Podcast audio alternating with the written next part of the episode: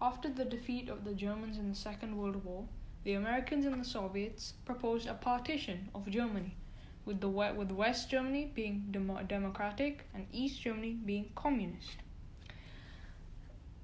But for the West, Berlin, West Germans who wanted their capital, they divided Berlin as well into two halves West Berlin and East Berlin.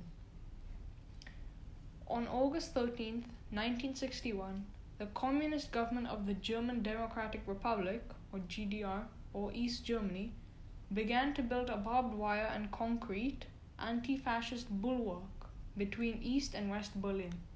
The official purpose of this Berlin Wall was to keep so called Western fascists from entering East Berlin, Germany and undermining the socialist state, but it primarily served the objective of stemming mass defections from Communist Germany to Democratic Germany.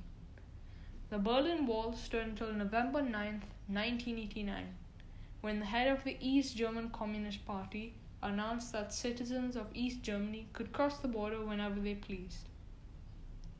This was one of the first stemming points for the end of the Soviet of the end of the Soviet Union. That night, ecstatic crowds swarmed the wall, some crossed freely into West Berlin, while others brought hammers and picks and began to chip away at the wall itself. To this day, the Berlin Wall remains one of the most powerful and enduring walls of the Second World War.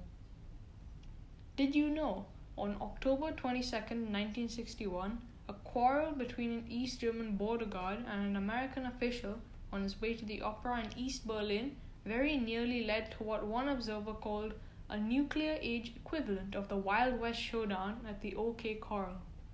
That day, American and Soviet tanks faced off at a checkpoint which you could get through from east to west for 16 hours. Photographs of the confrontation are most, one of the most familiar and memorable images of the Cold War.